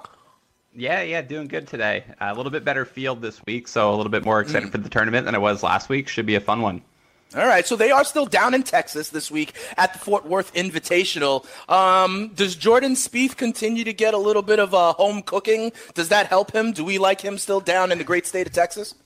Yeah, we, we love Spieth this week. Um, one of the things, so this tournament, the Fort Worth Invitational, previously was played as the Dean and DeLuca Invitational, and before that, Crowne Plaza. Haven't been able to find a consistent sponsor, so if you're looking for any course history data or things like that, that is definitely something to be aware of. But Spieth has a great track record at this event. Second place finish last year, first the year before that, and second before that never outside of the top 20 here. So definitely a really good course history for Spieth here. It's not course history is something in general that we don't value uh, super highly. I think even without that, Spieth is still just the favorite in this field based on his overall skill. We've got him with 25% odds to finish inside the top five. Um, it's uh, he's been a bit of an enigma this year, outside of the top 150 in strokes gained putting, and the worst finish he's ever had on tour in that was 60th his rookie year. So that's one of the things that can be a little bit volatile with golfers. Um, it's been negative for him for a long time this year, but it feels like something that'll rebound eventually, and hopefully it'll be this week. You can go over to dailyroto.com, uh, use the code FNTSY for a special discount on their great products, which includes a lineup generator, projections, etc. And uh, how you feel about Rickie Fowler this week? He's 10400 on DraftKings, Come cheaper than Spieth, and uh, our Matt Rumack on RotoExperts.com uh, doing his preview feels that uh, he has just much upside for $1,000 less. Yeah, I mean, I don't, I don't think Fowler has quite as much upside as Spieth, but you're definitely getting a big uh, discount on him in the pricing department. Um, we like Fowler more than Webb Simpson, who kind of carries the same price. We've got Fowler with 49% odds to finish inside the top 20, and Simpson at just uh, 42%. So both guys are good plays. We would prefer Fowler over Simpson. We think they'll, their ownership will be very similar. Uh, I probably prefer Justin Rose just a little bit in tournaments, just because I think he'll be a, a fraction of a percentage uh, lower owned, and that's you know one of the things. But at the top end in this field, you're kind of getting a lot of guys who uh, are priced efficiently as far as how their projections set up with the course, and Fowler's one of those guys. Um, that that kind of fits in there. I think out of that top end, though, we definitely prefer Fowler and Rose over Webb Simpson if you don't want to pay up for Jordan Spieth. Uh, Colin, I want to go back to something you said in the first answer, though. So, when you say generally you don't value course history that high, is that all courses? Is there a reason for that? Is it like some understanding for everybody that, uh, why the thought process? Yeah, so I, I think the first thing is the the guys at Data Golf have done a bunch of work on it and found that course history statistically is not that predictive as far as future performance. Uh, there's a lot of variance in golf in general, not just because of the cut, but also because of the volatility of putting. And so um, a, a golfer's sort of long term and current form are more predictive of how they're going to do this week than maybe how they've done at this event previously. Um, so I, I think you know a great example was you know Tiger Woods when he first started his comeback. Like he's going to have great course history at, at every course, but he's not the same golfer that he was 10 years ago when he was putting up those results. And so if you're leaning on that too much, then you know you're kind of losing the context of what the field was like. Um, I think the other thing is, is just that like a lot of times the courses don't have outlier characteristics to them. So some weeks they do. Maybe like a, a Doral down in Florida is a really long course that might favor bombers, but for the most part, the top golfers are capable of kind of competing on any of those courses. And so the other piece is even if you do think course history is predictive and you think it's really valuable, it's priced in for both betting markets and DraftKings pricing. So even if there is like more merit to course history than, than we feel, you're not really it's already priced into the golfers. So you're not getting any discount on that. It's also something that drives ownership heavily because it's one of the easiest things for people to reference. So uh, because of all of that, I think that a, a good move in fantasy golf is to try to you know avoid maybe some of the uh, mid-range guys who have strong course history at a given track. We're talking with uh, Colin Drew here of DailyRoto.com. He does great work over there, talking about the Fort Worth Invitational. Hey, Colin, you know, you talked about how this Fort Worth Invitational has had many names, is struggling to kind of hold a sponsor. I um I also saw that part of this, it being an invitational, the field is smaller than a lot of other PGA events. I hear that there's only around 120 golfers in the field this week, as opposed to your normal 150 or 160. Does that um make this maybe even a better opportunity to play DFS or to bet this week because of the straight just the size of the field? Um, I, I, think for DFS it definitely does. Uh, at maybe not in terms of edge, but at, definitely in terms of entertainment value. So most weeks you're kind of in in a tournament in like on DraftKings, for example, you need to get all six of your guys through the cut in order to be able to contend in that tournament, and you probably need the winner too. Um, and so, in order to get all six of your guys through the cut, most weeks um, if you're building rosters use, using kind of our optimal rosters and the odds to make the cut, you're only going to be 13% uh, to get six of six golfers through the cut.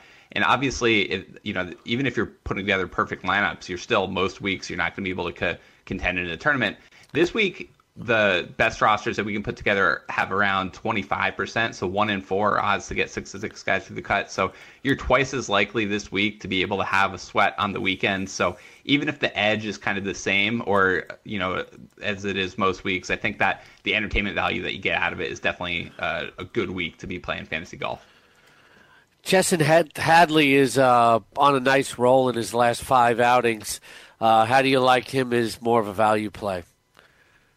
Uh, I, I, think Hadley's an, an okay value. He, he, slots in as maybe 500 or so over, dollars overpriced. You know, we would like him a little bit more if he was down in that uh, high $7,000 range than we do in the $8,000 range.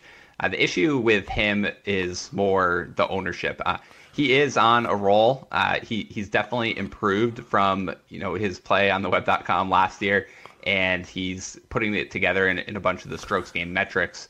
Uh, but at that ownership level and price tag in tournaments, we'd rather pivot to someone like Louis Oosthuizen. So we have Hadley projected for around 15% ownership, and Oosthuizen closer to 5% ownership.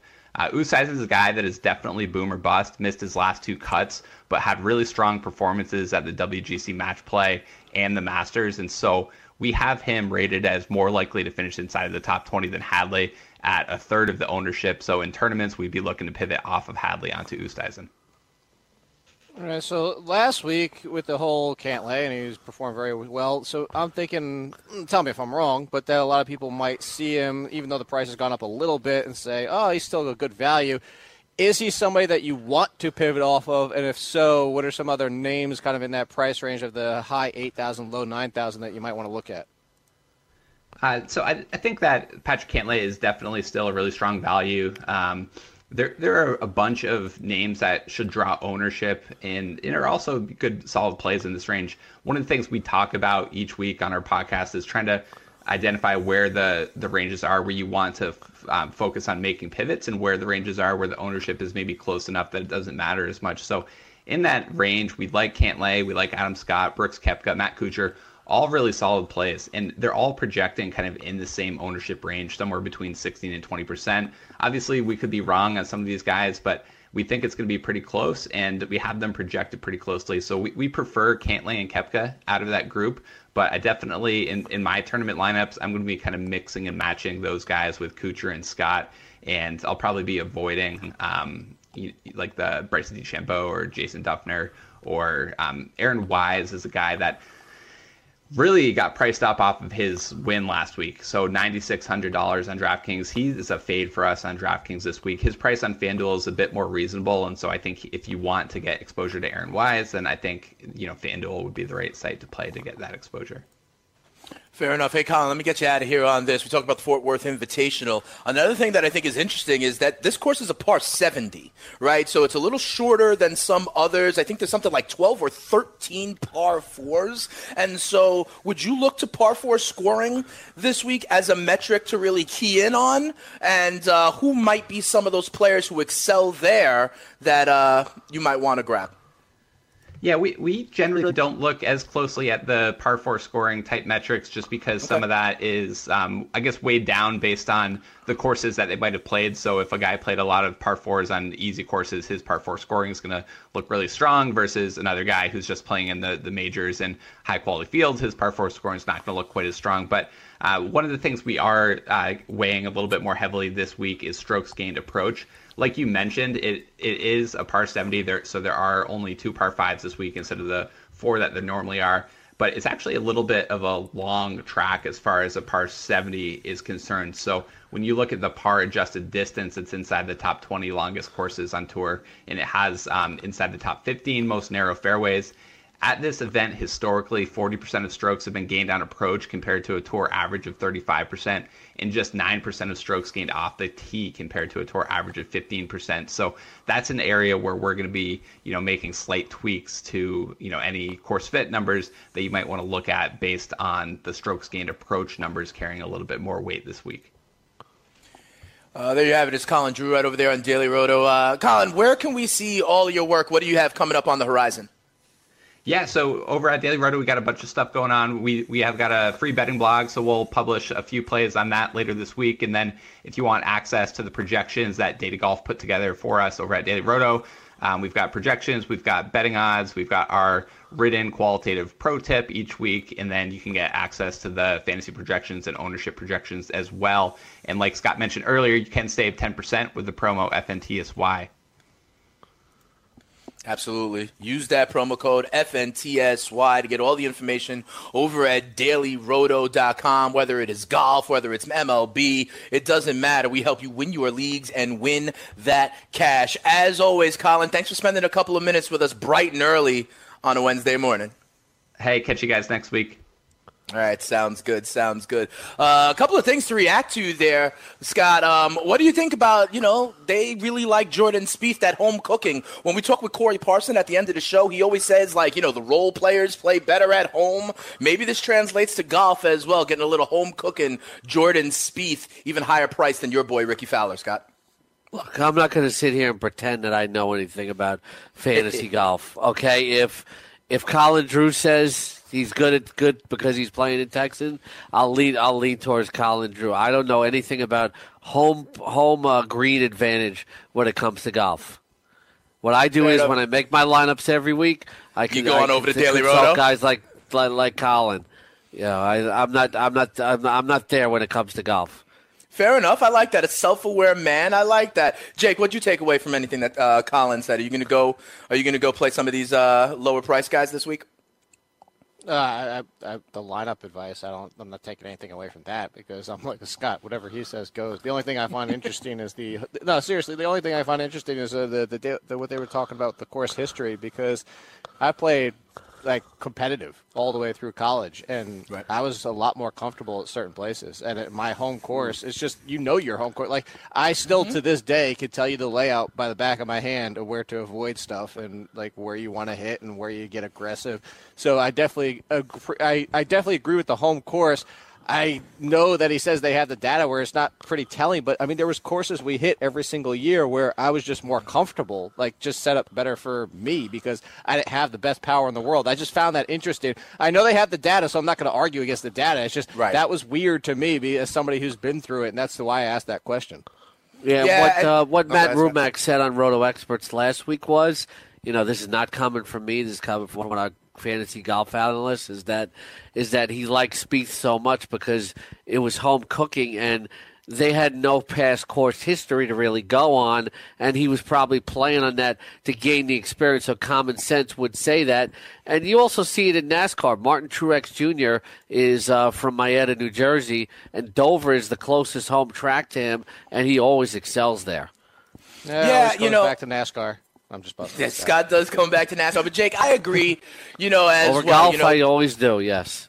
Taking it yeah but i'm saying like taking it to other sports that i've played you know i was a center fielder right and all the way up to college and i knew the nooks and crannies of my home field how the ball would come off the wall things of that nature. You hear it in college basketball all the time how uh, you know i went to syracuse teams coming into the carrier dome it was a different depth perception on the rims things of that nature. So i'm with you jake. I buy the idea of kind of the comfort at home with the familiarity but uh, you know we can't uh, we can't dispute the data out there unless our name was David Fizdale, obviously. Hey, guys, one thing I want to let you guys know listen, if you love drafting your fantasy team, imagine drafting a real professional team. That's what you could do with the Fan Control Football League. They are bringing fantasy sports and Madden franchise mode to a real football field. You can scout players, draft, ras- draft rosters, hire coaches, call plays, and more. The FCFL will feature eight teams, and they're playing inside a big time studio. Great angles, great sound, great data. This is the next generation of fantasy football. You get rewarded for dominating through the league's proprietary fan token. So to learn more about fan token and the FCFL, visit fcfl.io.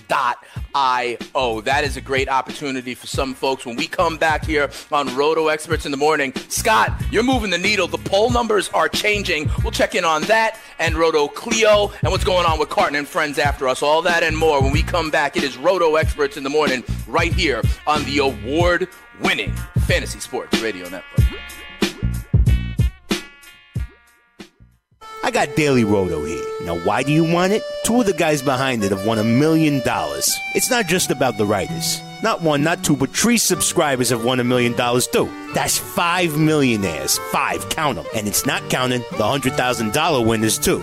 They talk about it in the Slack channel. But why is it a dollar right now? Special price for the month of May. Yeah, if you don't like it, then walk away. If you love it and you're winning, keep going. Do I use it? How do you think I afford my massive tracksuit collection? Come on, look at the glitter on this. It's beautiful. You can sort your stats, add your own weights, read articles, distinguish between slates on FanDuel and DraftKings. You gotta go to dailyroto.com and enter code $1. I may just be a creepy guy in a random alley inside your head, but I know what I'm talking about. That's dailyroto.com, code $1. That's it, one. $1, one month, and start winning.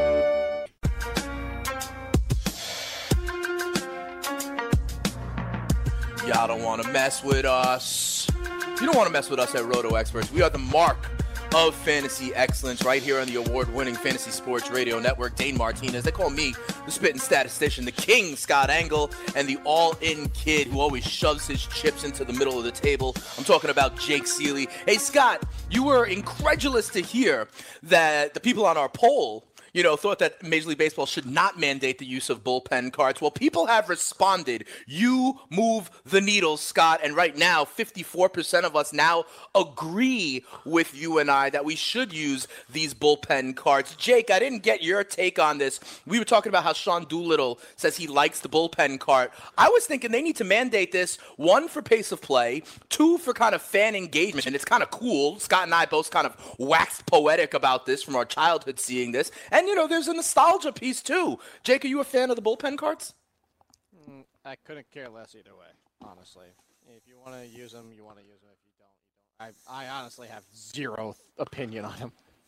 Jake doesn't Yeah. care about the Jake- bullpen Jake- cards. Jake- Jake Jake's didn't a- miss me Yeah, yesterday. yeah. All He's- right, he's, Jake, a, I he's a big stick in the mud today. You know, it's you know that that's who How he am I sticking a stick in the mud because I don't have an Nah, opinion one way or another on the ballpark card? Uh, I don't Well, care. Jake, you usually it have an speeds up. It speeds up the play, play pace of the game By It- five it's- seconds? it- And do you really think reducing mound it's- visits to six a game is going to change much?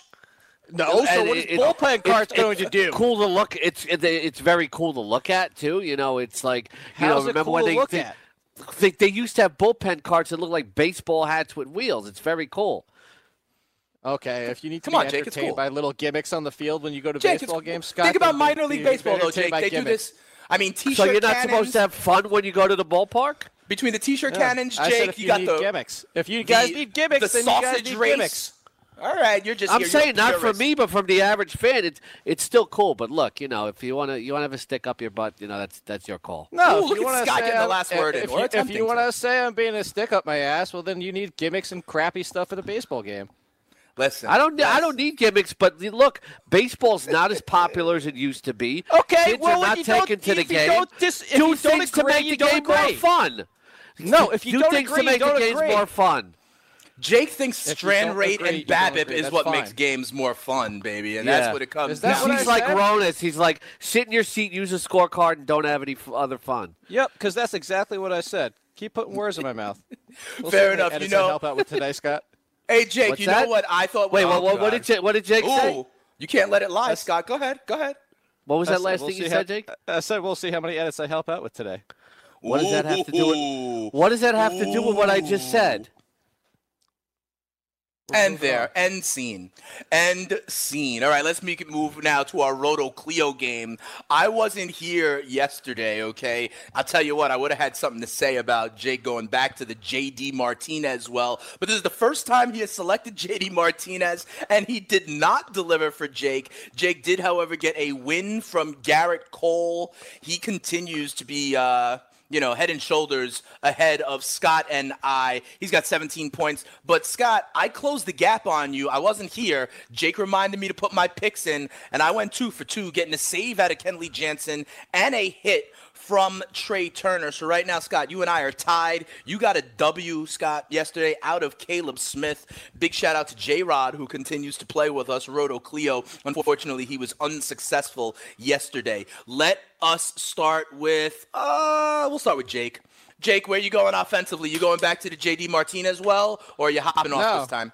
I, no, I told you I was going to keep doing it until he failed Until me, he and failed doesn't, me. and now that Yeah. is today is that day. He, he Yeah, failed now, me. So now he's going to pick Aaron Judge. So where you going, So- Jake, offensively today? again, the, the the game is to win. So I am going with somebody who I, I like his last name for multiple reasons. One, because it kind of sounds like Plinko. Second, it also kind of sounds like he gets he gets Plunkto. So I'm going with Kris Bryant to attack Adam Plutko deep, who gave up three home runs on the six or seven hits he did in his first start out. Like all the runs came off solo shots. So it's Kris Bryant to get a good a good one off Plunko. Right, It is. Plutko, but I like Plunko. Jake going with a little Kris Bryant offensively. Scott, where are you going? What hitter you like today? Well, not obviously as much as Kris Bryant, but I'll take uh, I'll take Wilmer Flores. You know, going tonight against against uh, Dan Straily, who is has like a like a 196 ISO against uh, right-handed batters. Gives up a lot of fly balls. The weather should be better at Citi Field tonight. Uh, Wilmer Flores is always good against lefties. I think the Mets take the series tonight. I'm going to go Wilmer Flores. Fair enough. That is Scott going Wilmer Flores. Listen, I'm kind of on the Jake side with this. You play to win the game, like Herm Edwards once said. I like my new strategy. I'm going with hits. I'm going conservative offensively. I look at these Houston Astros, one of the best offenses in all of baseball. They are at home. They are against Jeff Samardzija, who is pitching to over a six ERA. I saw a piece recently also about Jose Altuve. The average, the on base percentage is still there. The power, however, is not as much this year. The power numbers are down. I do think, though, he gets on base and gets a hit. Give me uh, Jose Altuve to get a hit today. You guys have reminded me that we do this snake draft style, so that means I will continue on the hill today. I like, I agree with you, Scott. I do think the Mets get the W today. I'm going chalky. We talked about this DFS, but once again, you play to win the game. I'm going with Jacob DeGrom today for the Metropolitans. I think he gets the quality start. I'm only gambling two points today because I want to just inch myself up. Second place sounds a lot of things. Well, yeah, you weren't here yesterday, Dan. Can you believe Tommy Pham let you down on an 0 for 4? I know. I know. Tommy Pham goes 0 for 4. The man's hitting like 320, and the and the Cardinals put up like seven runs that game. You know, Tommy Pham hurts me. Also, I mentioned it to you yesterday. I had Buehler going right, but I had him for the win. He goes seven innings, gives up only one run. If I had the quality start, I would have been golden. But uh, I thought I was in position there with Pham and Buehler, and I strike out. That's why I'm trying to inch the ball up the hill, Jake. At this point. Smart. Thank you, sir. I appreciate your respect of my Mensa. Where are you going, uh, Scott? Where are you going? Uh, I'm, I'm not going. I'm not going with DeBr- Degrom, who's chalk tonight. Uh, that's fine. David Price always pitches well against the Rays. Uh, their hitters have a combined 160 average against him. Uh, he pitched very well, good command. Uh, I don't know if a lot of people in DFS are going to go with Price either. I think they're still worried about the carpal tunnel, but you know, I think he stopped playing Fortnite, so I'm going to go with him. There you go. You're going David Price. Let's bring it on home, Jake. You have a lead to maintain, but here's the other thing, Jake. Remember, with J Rod and others who are playing, we are potentially we are giving away exclusive edge packages if anybody can beat all three of us for the week. So, Jake, we are relying on you because of you know. Uh, Gallo, Gonzalez, and Cole, you're out Well, for a that- nice so start. that was the other thing, Dane. You missed out We on. I was need the- you. I was the I was the first of us until you did it yesterday, two days in a row that had To hit on both? hit. yeah. I see a lot of green highlights in a row. I know I'm Jake feel- is hot. I'm feeling. I'm feeling left out here, but maybe it's because you know I don't go with guys like J.D. Martinez. No, that's absolutely losing, viable. going- There's yeah, different strategies here. You know, you want to be aggressive. I, I I respect that. And so when you pop, you'll be able to climb very quickly. Jake and I are taking a different approach, different strokes for different folks. I do appreciate J- uh, cool. Jake. However, you are keeping us. You know, you're keeping us in the red, so uh, in the black. So we're not giving away edge packages just yet. Bring it on home, Jake. Where are you on the hill tonight? Yeah, so no, I'm not. I'm, I'm not going to take the super obvious Justin Verlander because I'm looking Right. at the early slate. Uh, I, you know what? There's a couple here like Lester, but I don't trust the Indians' offense. Not going crazy against Lester, eh, given what's happened, especially yesterday. So this is actually a great matchup today. A game I'm kind of interested in, but I do think because the Royals are so poor on the road, I'm going to take Michael Wacha Waka Waka. Even though Waka waka waka. Junis is on the other side, but I still think he gets the win. Okay, so there you have it. Okay, um, we got Wacha and Bryant for Jake Ciely. We got myself. I'm going Altuve and Degrom, and Scott trying to dig a little bit deeper in the crates, and he's going Wilmer Flores, and uh, you know he's gonna try and you know he's gonna make this point every day that if he is losing, it is only because he is risking more and going off script, trying to help you, the listener of Roto Experts in the Morning. I'm with Jake and my man Herm Edwards. You play to win the game. Hello. That's what it is. Hey, Bavona, I think we have that bump as well. We maybe need to get a little hello, you play to win the game, a little they are who we thought they were, a little playoffs involved here in Roto Experts in the morning. All right, guys. Um, up next on the Fantasy Sports Radio Network, one of the best shows out there in the morning. We got Carton and Friends. They do it up. It is Craig Carton. It is our guy, the fantasy executive Corey Parson, who deals with the plantar fasciitis every time, and also Michelle Serpico. They bring it. They bring the heat. They pack heat. It's like an inconvenient truth the way they bring the heat every day. The three of them, Michelle, Corey, and Craig.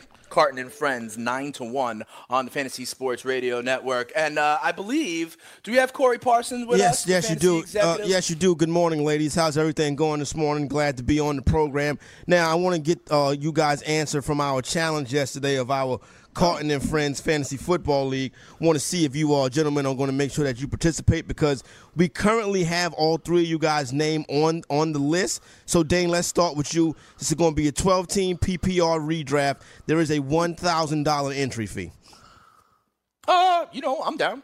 You you got go. me. You gonna spot me at that? You can spot me at G, Corey. We're gonna get you covered. Uh, you know, we got that. You got to have five hundred in cash on draft day, and then you get up until week sixteen around Christmas to get the other five hundred dollars in. That's intriguing to me. That's intriguing to me. You could put me down as probable. Uh, uh, so there you go. You're down. You're down as probable. Craig is shaking his head. We need a definite spitting speeds. All right, count me in. All right, so you go. Let's go to the King, Scott Engel. Scott, um, what do we got, Scott? You, you ready to get down and um show off your fantasy football skills, or you want to get beat down by the fantasy executive again? Or are you going to be in our league, uh, Mr. Engel? Yeah, I'm glad to teach you how to play football again. You with your losing record against me and not making the playoffs in two years in our league. And the G- that's one league, you. Scott. All right, so cool. So that- that's the most important league. Your records. That- eight no, that's not that's not the most important league, Scott. I have more important Okay, the most than that. important record is you're five and fifteen against me all time. All so right, move on. and then the, the, in the Yeah. game that we played that had the most stakes on the line, I beat you. All right, so let's move on to the all-in I won Jake the title in our most important league. Now, Jake, you're not you're not in, you're not in New York City area, Jake. But when we discussed the league, the first name that came up as a guy that would be uh, have a target on their back would be Jake Ciely because of your dominance and accuracy. Jake, are you down? Mm, uh, I would love to take yet another title and put more money in my bank account, but the problem is uh, we need to talk to Lou and see if he's going to back me because otherwise I don't have the funds. All right, so there you go, right there. So we got to get Lou on the horn to see uh, what's the deal with the all-in kid, Jake Ciely. Yeah, if Lou wants to sponsor my squad too, uh, you're like, I'll. Yeah, that's all Corey, good with me. Corey said the same thing. I think he's going to back. He's going to be asked to back everybody team, Scott, it's, everybody's it's, team it's, except it's for three, it's three things I, I pay for, Scott. My children, fantasy football, and don't worry about the third. Can we get Craig's mic on? He has, he has um he has he wants to take part in this. That's obviously not clothing. What's going on, Craig? it's not, how you feeling? you. From one attractive bald man to another, Craig. How you doing this morning? It's- it's- turn, turn his mic on. there you go. There Are you we go. on here or no? Yeah. Can you hear yeah, me? I got you, Craig. How you doing? Nice, yeah, this is great. Dave Martinez. I said one attractive bald man to another. How you doing this I'm doing morning? great. L- listen, you're you're you guys talk trash. It's part of the part of the fantasy world. Uh, everyone talks smack. Everyone's better than everyone else. It's very simple. You got up until uh, the end of August to come up with a nickel, and then Christmas the other nickel, and you're the in or you're out. You know, we're not we're not waiting for Lou to come up with money. Lou ain't got nothing to do with this. This is mano a mano. This is a trash talking league. You either got the goods or you don't. I don't. You got to go out to the supermarket with a cup. Go ahead and raise the money. But you're either in or I- out. That's the only way I'm getting it, Craig. I can tell you that right now. I'm You're the you're you the guy. You make all this money in DFS. Now it's time to put it up. Let's go.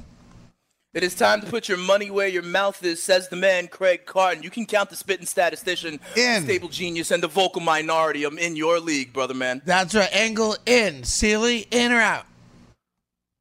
As of today, I literally don't have the money, so I'm out then. You're out. Good. That takes one guy out. Another pretender for the throne. Hey, what are you guys talking about on the show today, uh, Craig? I'm a realist. Electricity comes first, Craig. A pretender. Listen, you could win eight thousand dollars if you take first place. Here's a thousand Unless bucks you're gonna for. let me, unless you're gonna let me free roll, I don't have the money. no, I can't no, do I no can't free do. rolls here. There's no handouts in the in the trash talking league. All right, fair enough. That's another episode of Roto Experts in the Morning right here on the Fantasy Sports Radio Network. Keep it locked, though. Carton and Friends, fantasy executive Michelle Serpico right there on the Fantasy Sports Radio Network. See y'all tomorrow, guys.